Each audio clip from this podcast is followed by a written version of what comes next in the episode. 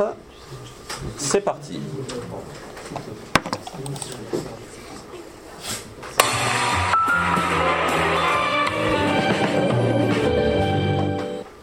Mesdames et messieurs, bonjour et bienvenue sur Radio Moustache. Je suis Noé Douto.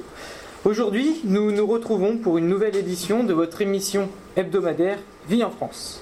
Comme vous le savez, aujourd'hui, on se retrouve pour débattre autour du thème La robotique face à la société. Dans notre société, les robots sont aujourd'hui très présents, comme vous le savez. On les retrouve dans pratiquement tous les secteurs, de l'agroalimentaire en passant par de à l'agriculture en passant par l'aéronautique et le militaire. Alors, chers auditeurs, je vous rappelle que vous pouvez réagir en direct au débat via le WooClap de l'émission avec le code ROBODébat, R-O-B-O-T-D-E-B-A-T. Nos invités auront l'occasion de répondre à l'une de vos questions au cours de l'émission.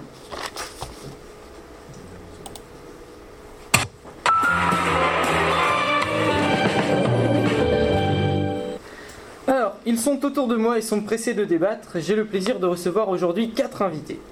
Le premier est à 49 ans et nous vient de Durtol, une commune de 2000 habitants, euh, proche de Clermont-Ferrand et située dans le Puy-de-Dôme. Il travaille chez Michelin depuis 27 ans. Après avoir travaillé sur la chaîne de montage des pneumatiques de la marque, il s'est reconverti et est aujourd'hui dans le secteur de la maintenance où il répare les robots. Bonjour Gérard Duby. Bonjour. Je reçois aussi l'économiste de renom, passé par l'université de Yale aux États-Unis, Tom Darigan. Tom Darigan, bonjour. Bonjour. Euh, vous êtes en ce moment en pleine tournée promo pour votre livre La vie des robots, mmh. un livre tragique paru aux éditions Flammarion. Tragique. Notre troisième invité, et pas des moindres, n'est autre que le directeur de production de chez Kuka Automatisme Robotique, une entreprise leader mondiale dans le secteur de la conception et de la production de robots industriels dans le domaine de l'aéronautique notamment. Bonjour, monsieur Morgan Chambard. Bonjour. Euh, on rappelle que vous êtes à ce poste depuis deux ans et que vous dirigez environ 125, 125 personnes pardon, sur les 300 que compte l'entreprise. Exactement. Et on finit ce tour des invités avec le politicien Patrick Dubourg. Bonjour Monsieur Dubourg. Bonjour à tous et à toutes.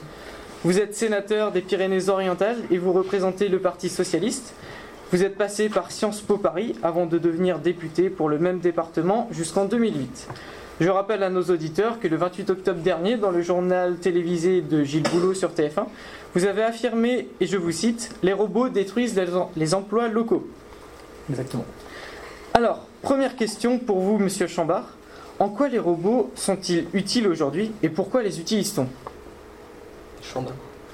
Monsieur Chambard. Euh, bah, aujourd'hui, on utilise euh, les robots pour euh, favoriser le développement et avoir de plus grosses productions euh, dans nos entreprises. Comme on peut comparer aujourd'hui euh, dans l'agriculture, l'agriculture c'est un métier euh, très difficile. Ils n'ont pas beaucoup de temps personnel et si on automatise les robots ou les machines ou d'autres choses, ils peuvent, on peut, ils peuvent avoir du temps personnel pour eux. Et Donc, des arguments contre peut-être, monsieur Duby, vous êtes peut-être euh, contre, euh, vous avez peut-être quelque chose à rajouter euh, sur les propos de monsieur Chambard? Bah, Je pense que au sujet de, la production de robots, cela va nous amener à, licencier beaucoup d'emplois.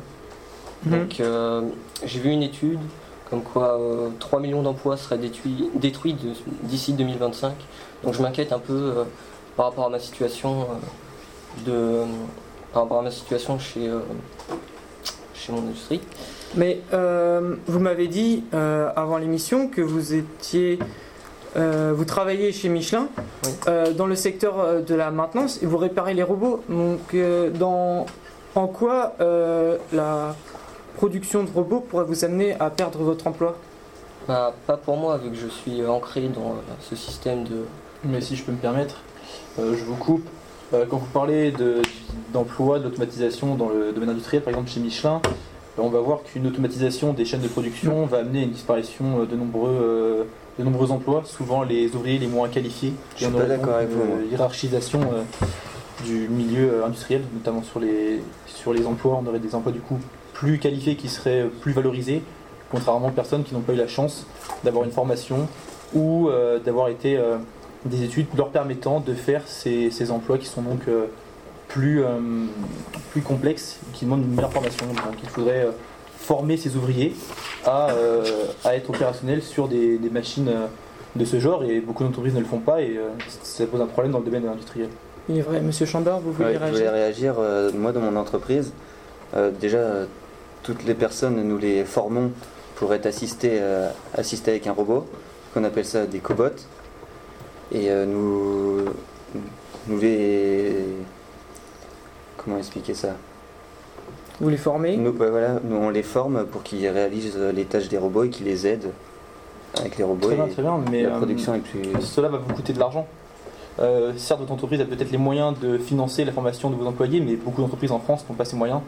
Et cela pose donc un véritable problème euh, d'inégalité entre guillemets euh, sur l'emploi en France. Ah, J'aimerais rebondir sur euh, ce sujet.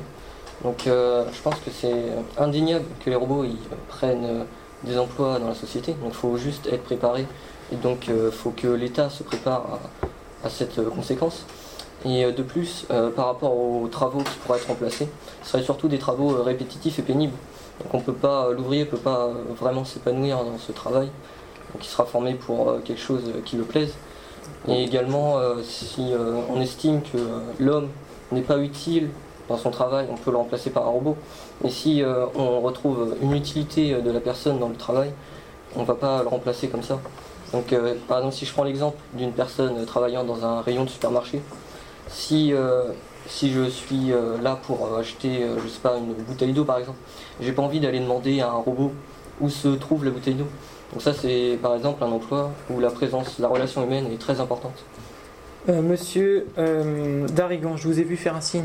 Vous vouliez peut-être réagir. Euh, non, c'est sur, euh, c'est sur euh, les, euh, les capacités des ouvriers à, à s'adapter. Euh, je suis pas sûr que, que tout le monde euh, puisse, euh, puisse s'adapter à changer de métier parce qu'il y a des gens qui ont, euh, qui ont 30 ans de métier et qui peuvent pas euh, changer d'un coup, euh, faire de la maintenance et, euh, et tout arrêter, tout, tout leur savoir-faire et, et tout ce qu'ils faisaient avant. Donc, euh, Je rejoins ce que dit, euh, ce que dit Monsieur Darigan, c'est exactement euh, le même problème qu'on va rencontrer si on, on- on arrive à une automatisation euh, complète de nombreuses, euh, de nombreuses entreprises en France. Euh, cela permettrait donc euh, oui, il faut éviter une totale dépendance à, Oui, à- la technologie. On peut. on aurait une perte de savoir-faire par exemple. Euh, un sujet sur lequel j'aimerais euh, que vous débattiez. Euh, il y a peu de temps, Amazon a annoncé euh, qu'il allait lancer dans quelques mois Amazon Prime Air, euh, un système qui permettra aux clients de se faire livrer des colis de moins de 2 kg en moins de 30 minutes, euh, à l'aide de robots, de robots drones autonomes. Euh, donc, comme vous le disiez, Monsieur Dubourg et Monsieur Darigan, vous disiez qu'il ne fallait pas tomber dans une certaine dépendance vis-à-vis des robots. Mais moi, je vais plutôt me tourner vers Monsieur Gérard Duby. Je voulais sa- savoir votre avis euh, concernant cette avancée technologique de la part d'Amazon et de ses robots drones. Bah, je trouve euh, par rapport à cette avancée que euh, le fait de se faire livrer un colis pourrait bien être, être occupé par le robot. Ce n'est pas la personne la personne que le robot remplace n'est pas forcément quelque chose que comment dire Monsieur euh, Chambard, vous voulez peut-être aider Ouais, votre, euh, votre ami que, bah, pour moi, avoir des transports euh, de, De marchandises transports- de marchandises avec des camions, déjà d'une, ça pollue. Ça, ça prend de la place, ça encombre les routes, ça, ça dégrade la planète. Alors que si on prend un drone qui surélève, déjà ça débouchonne les routes, il y a moins de pollution parce qu'un drone c'est sur batterie. Alors je suis, je suis pas d'accord euh, du tout avec ça parce que euh, euh, l'énergie consommée pour produire une batterie est, est énorme. Euh, il faut euh, plusieurs milliers de litres juste pour une seule, euh, une- un seul kilo de, de lithium. Donc euh, non, euh, écologiquement euh, c'est faux.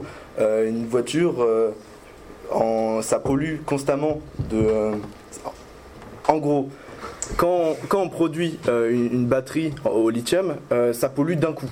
Mais ça pollue, énormément. Ce qui fait que euh, c'est la, voiture pollue petit à petit et il faut attendre à peu près euh, 10 ans d'utilisation pour une seule batterie euh, par rapport à une, euh, voiture pour que la voiture devienne euh, moins écologique. Donc euh, en plus, euh, le fait que les drones sont remplacés vu que euh, vu qu'il y a des euh, il peut avoir des intempéries, des, euh, des il peut même avoir des chutes de drones, etc. Donc donc c'est dangereux Ouais, et en mais- plus c'est pas plus écologique. Quand, quand on rejoint le- Monsieur Dubourg, oui. les arguments de Monsieur euh, Darigan, euh, il est vrai que ayant été maire euh, d'une petite commune dans le centre de la France, euh, imaginez-vous euh, voir voler au-dessus de votre tête de nombreux drones euh, à longueur de journée, euh, toute la journée. Le bruit. Avez-vous déjà été à côté d'un drone? Ça Oui. fait énormément de bruit. C'est comme les avions Au qui passent au-dessus de nos maisons. Mais sauf qu'un exactement avion, pareil. un avion passera beaucoup plus haut qu'un drone. Le drone, si vous parlez d'Amazon, Amazon est quand même un, un géant du commerce, euh, du e-commerce mondial. Et on voit que les commandes chez Amazon sont relativement très nombreuses. On parle de milliers, voire de millions de commandes par jour. Donc imaginez le nombre de drones que cela impliquerait euh, pour euh, transporter les colis. Euh, ça serait une pollution sonore très importante et, Et- très nocive pour la population française. Pour cela, Monsieur Dubourg, euh, je rappelle que vous êtes euh, donc sénateur des Pyrénées-Orientales, euh, un département où le taux de chômage est l'un des plus élevés de France, avec 14,8% de chômeurs. Et je rappelle, comme, vous, comme je l'ai dit en introduction, vous avez affirmé sur le JTTF1 que je vous cite les robots détruisent les emplois locaux. Mais euh, que pensez-vous euh, Pensez-vous que des drones comme ceux d'Amazon euh, peuvent impacter la formation de livreurs de colis euh, et que ces livreurs seront les premiers touchés. Qu'en pensez-vous? Je ne pense pas que euh, cela pourrait impacter la, formation de livreurs de colis comme vous, le pensez. Mais le problème étant que le drone ne- n'est pas, on va dire, n'est soumise à aucune loi en France encore. Et comme on le parlait d'apparition de drones dans, notre environnement, cela pourrait paraître dangereux, je pense, pour les populations. On parlait de chute de drone avec Oui. Monsieur Darigan par exemple. Euh, nous n'avons pas encore en France de lois qui vont permettre l'utilisation intensive de, de drones et qui, je pense, sont très dangereuses et nocives pour la population Et française. puis pour revenir euh, sur, sur le danger, euh, par exemple, même, même si le drone ne chute pas, imaginez euh, le colis euh, chute, Euh, vous avez parlé de 2 kilos, Euh, je ne vais pas vous faire le calcul, mais 2 kilos, si ça vous tombe sur la tête euh, et que c'est à 50 mètres, vous mourrez. Hein, c'est, euh, Ouais, mais aujourd'hui, euh, il existe des drones où on met des caméras dessus. Les caméras, elles pèsent euh, bien au moins 2 kilos, facile. Oui, mais il n'y en a pas 100 qui volent euh, au mètre carré. C'est comme euh. les avions. Les avions, au début, on avait peur, mais, mais man- mais maintenant, euh, tout le monde prend l'avion. Un avion, ça vole. euh, Bah, moi je sais pas, j'étais pas là à l'époque. Le problème étant Mais, que nous avons une limite aussi euh, technique, je pense, dans le domaine euh, scientifique, qui ne nous permettent pas encore de euh, d'intensifier ce flux de transport, comme vous le dites, par, par drone. Euh, Pour rebondir sur ce que vous disiez, euh, les- d'après ce que j'ai trouvé, les drones de chez Amazon ne seront pas faits pour euh, voler à 50 mètres d'altitude, mais pour voler à, ouais. plus- à plusieurs milliers de mètres d'altitude, Oui, 2 oui. ou 3 000 à des hauteurs euh, d'avions de ligne. Euh, Mais même si euh, là il y a un colis qui tombe, c'est encore pire. Mais, euh, Mais ils je suis pas d'accord tomber. avec vous. Pour moi, il peut pas tomber. On Ah si. conçoit euh, quelque chose euh, qui est fixé au drone. S'il y a un crash, c'est que le drone qui tombe. Mais c'est comme les avions. Il y a eu combien d'accidents euh, d'avions importants par Oui, mais un avion, ça vole pas euh, tous les jours euh, au-dessus d'une ville, à part Nantes, parce que bon, euh, il y a Si. des problèmes avec l'aéroport, mais. vous, euh, avez, vous avez vu le nombre d'avions qui volent actuellement en ce moment-là? Il y en a des Oui, mais il y en a pas au-dessus des villes. Quand vous parlez de nombre d'avions qui volent en ce moment, euh, vous parlez de drones qui voleraient euh, à plusieurs, euh, à une altitude très élevée, comme vous dites, à- même à la hauteur d'avions de ligne. Euh, Imaginez-vous euh, l'intensité du flux aérien plus euh, l'intensité du flux de drones, comme vous le dites avec votre, votre exemple d'Amazon, le danger que cela pourrait représenter au-dessus de notre territoire. C'est quand même Après, relativement si je peux important. vous couper euh, par rapport à ça, euh, une firme euh, comme Amazon, je- une firme mondiale, je pense qu'elle s'est suffisamment préparée à ces problèmes pour les Bien, elle s'est préparée à ces problèmes, mais en vue de notre juridiction, est-ce que cela rentre-t-il en compte euh, dedans? Messieurs, euh, je vous remercie de votre enthousiasme vis-à-vis de ce sujet. On va passer maintenant à une autre partie de l'émission. Euh, je vais vous montrer tout d'abord une petite vidéo. Euh, petite vidéo qui, date de mars 2014, que je trouve, qui date un peu, mais que je trouve très intéressante car elle présente un robot humanoïde prénommé Nao. Vous, vous connaissez certainement. On la regarde et on voit vos réactions à chaud juste après. Au salon du CEBIT et dans les euh, couloirs, dans les allées euh, de ce salon des technologies, on a rencontré un Français, un petit robot qui s'appelle Nao. On va essayer de lui parler euh, à ce petit Nao. Hop Que veux-tu que je fasse? Alors est-ce que tu pourrais, Nao, s'il te plaît, faire une présentation? Présentation. Très bien, alors on va se laisser, euh, on va le laisser se présenter lui-même.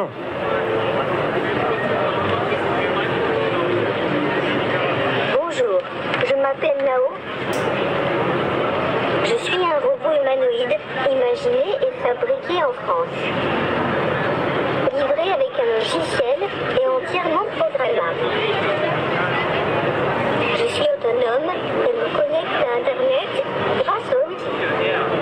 Je peux reconnaître votre visage, répondre à vos questions, jouer de la musique, attraper des objets et aussi jouer au fond.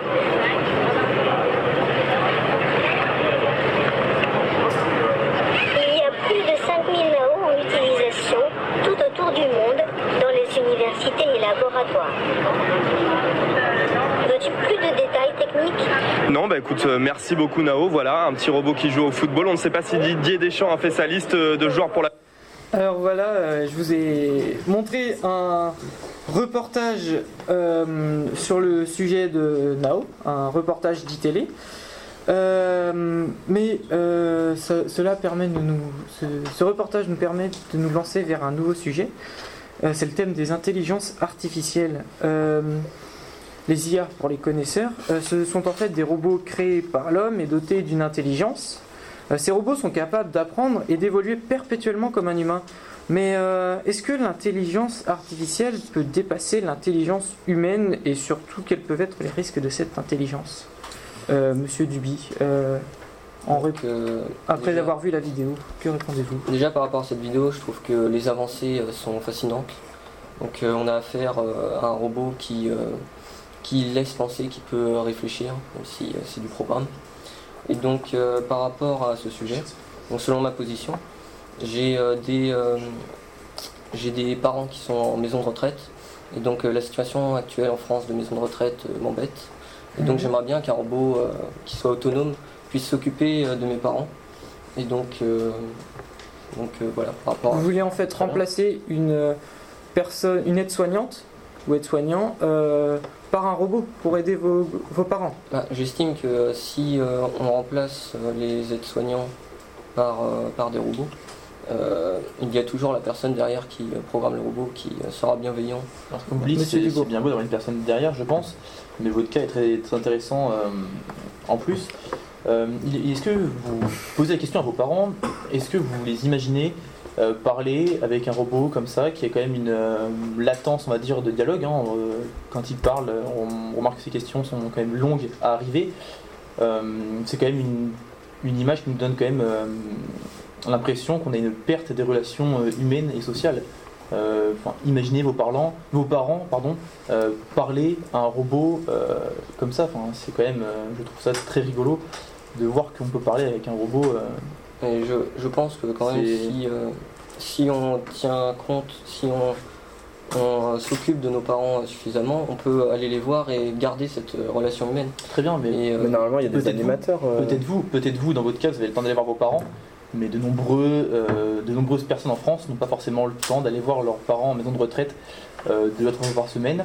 Et euh, je pense que remplacer euh, les, les aides-soignants par des robots impliquerait déjà une perte de l'emploi.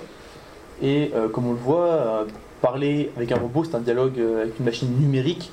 Et on n'a aucune, euh, aucune émotion qui va ressortir de cette machine. Monsieur Darigan, que vous vouliez Bah, bon, d'abord, pour contrer ces arguments, euh, normalement, dans les maisons de retraite, si euh, votre euh, mère est, est bien gérée, bah bien gérée, et dans une bonne maison de retraite, euh, il y a des animateurs. Euh, elle n'est pas toute seule. euh, donc, normalement, il y a des animateurs, il y a des gens qui sont payés pour, euh, pour être là euh, pour elle. Et euh, donc, je pense pas qu'un robot puisse, puisse euh, remplacer euh, Mais pas- ces humains. Pas forcément remplacer l'humain.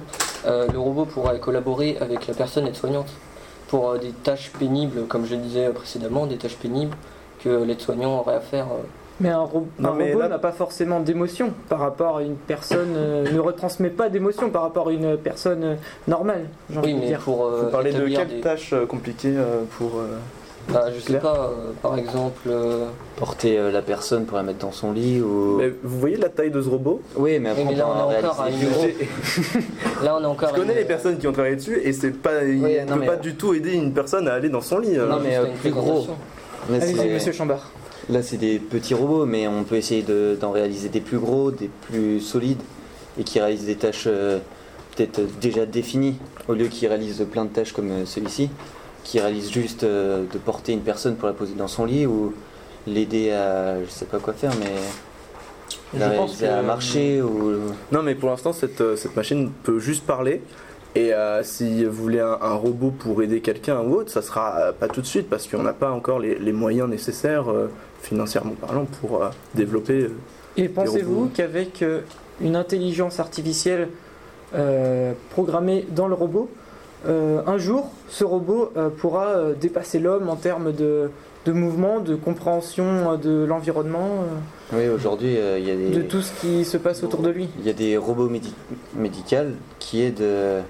J'ai fait mes recherches et j'ai trouvé qu'il y a des robots médicaux, Robots médicaux. ro- pardon, des robots pardon, médicaux qui peuvent travailler sur six axes. Et ils, ils font des. Monsieur, monsieur on, va voir, on va voir dans le domaine médical, par exemple, vous reprenez l'exemple du domaine médical. euh, en France, on va voir que le domaine médical n'est pas encore très automatisé, et heureusement, euh, à mon avis, puisque euh, on va avoir des limites euh, technologiques qui vont. euh, qui ne pourront pas remplacer le, do- le- le travail que fait un chirurgien. Un chirurgien qui a suivi une formation euh, durant de longues années, qui s'est formé spécialement pour euh, faire un certain type d'opération, ne pourra pas être remplacé par un robot à qui on mettra juste des logiciels. Euh, imaginez euh, pendant l'opération, euh, quelque chose se passe mal, le robot n'a pas atteint son programme. euh, que va-t-il faire? La personne sur le. Merci, comme monsieur. le Merci, messieurs. Permettez-moi euh, Euh, juste une. Oui, je suis bien Un d'accord. un mot, monsieur si- Duby. Oui, euh, concernant euh, cela, on parlait de cobotique, donc euh, robot collaboratif, et donc le chirurgien serait toujours euh, sur Ouais. place pour s'occuper du patient. Et ce, Ah, merci. robot- ce robot-là à six axes, Merci, peut messieurs. faire des tâches impossibles que l'homme ne peut pas faire. Il fait des tâches que l'homme ne peut Très pas bien, faire. Monsieur, actuellement. messieurs, on est pressé par le temps. euh, donc, on va passer à un- une nouvelle partie de l'émission. Sur le compte ou club de l'émission, nous avons euh, reçu plusieurs questions des auditeurs. Euh, la plus likée, avec 5 likes, euh, est celle d'un auditeur anonyme. Je vous la lis. Alors, quelle solution pour les petites entreprises sans robots pour concurrencer les entreprises automatisées Euh, Monsieur Chambard, vous qui, qui êtes industriel et qui travaillez dans une entreprise, euh, que répondez-vous à cette question? Bah, faut, comme avant, on réalise les tâches euh, à la main. Et après, euh, vu que l'entreprise, au bout d'un moment, s'ils y arrivent bien, elle va grossir. Et euh, on va pouvoir automatiser les machines. C'est comme tout le monde, euh, quand on commence au début, on commence soi-même. Là, enfin, tout seul. Et on réalise toutes les tâches. Et après, on s'agrandit, on s'agrandit. Et au bout d'un moment, bah, on va s'agrandir, mais en rajoutant des robots. Et plein de robots. Et, si euh, je peux me permettre sur ce sujet également. Euh, euh, c'est comme les, les nouveautés qui sont très coûteuses au début. On sait que le robot va prendre place dans la société, c'est indéniable. Et donc si on booste ce phénomène, ça reviendra beaucoup moins cher et donc tout le monde pourra en profiter. Euh, Monsieur bah, actuellement, euh, un robot ça coûte cher, euh, mais euh, pour euh, concurrencer une, une- une usine automatisée, euh, vous pouvez mettre en avant euh, bah, l'artisanat, euh, le savoir-faire. Cela fait des, des années qu'on travaille avec le travail à la chaîne, qui est très fructueux dans l'économie française, et je pense très difficile. que je pense très difficile exactement. Sauf qu'il faudrait aussi savoir répartir les tâches, mieux répartir les tâches, et c'est aussi du ressort de l'État, de mon ressort euh, aussi d'en parler à l'Assemblée, de trouver des aides financières afin euh, de, de promouvoir certaines industries qui sont parfois euh, en déclin par rapport à d'autres. C'est ces personnes-là euh, qui travaillent à la chaîne. Nous, on les, on, en- on les forme et on les, on, on les forme en maintenance pour les remettre sur leur même machine. Comme ça, ils savent déjà ce qu'il faut faire sur leur machine si elle tombe en panne. Et, Et, comme euh, on en a plusieurs, il y en a au, au moins, au moins une qui est en panne à chaque fois. Du coup, euh, la personne, elle, peut, elle va être toujours sur la machine. Vous qui êtes dans ce secteur, monsieur On va Gérard. Duby, que Oui, voulez-vous euh, ajouter? Ayant euh, ce point de vue euh, récurremment, je pense que euh, le client, il n'y aura jamais de, de faillite de l'artisanat euh, remplacé par les robots. Le client, euh, sur certaines choses, a besoin de l'artisanat. Et ça va être au client de choisir s'il préfère, euh, s'il euh, s'en fiche que le robot va, euh, va faire euh, ce dont, ce dont il a besoin ou euh, s'il veut vraiment euh, cette place d'artisanat. Je pense qu'il faut, il faut garder quand même ce savoir-faire français que nous avons acquis. de- Il faut garder, mais euh, Et le, il- le- la, la robotique va être un, un obstacle, je pense, à ce. bah, je ne pense pas que ça soit un obstacle, vu qu'il y, aura, il y aura tout le temps des personnes qui voudront l'artisanat. Donc euh, ça sera une alternative pour les personnes qui n'en ont pas vraiment. euh, Comme, La comme des crayons, si on veut acheter un crayon, un crayon ça sert à rien qu'il soit fait à la main, autant qu'il soit fait une- par une machine. Je pense pas que la personne va vouloir forcément un crayon fait à la main. Merci messieurs euh, d'être venus, d'avoir débattu sur euh, ces sujets de robotique. On arrive à la fin de l'émission. Euh, donc je vous remercie tout d'abord d'être venus sur, l'émission- sur le plateau de l'émission Vie vous. en France. Merci à vous. Et je rappelle euh, que votre livre, Monsieur Tom Darigan, euh, La vie des robots, paru aux éditions Flammarion, est disponible dans toutes les librairies de France. La semaine prochaine, chers auditeurs, on se retrouve avec de nouveaux invités pour, déta- pour débattre autour du thème de l'écologie, de ce qui a été fait et de ce qui reste encore à faire pour sauver notre planète Terre. Je n'oublie pas aussi de remercier toute l'équipe de production sans qui cette- la réalisation de cette émission n'aurait pas été possible. Merci à eux. Et il est maintenant temps pour moi de vous souhaiter une bonne fin de journée et de vous dire à la semaine prochaine. Au revoir. Au revoir.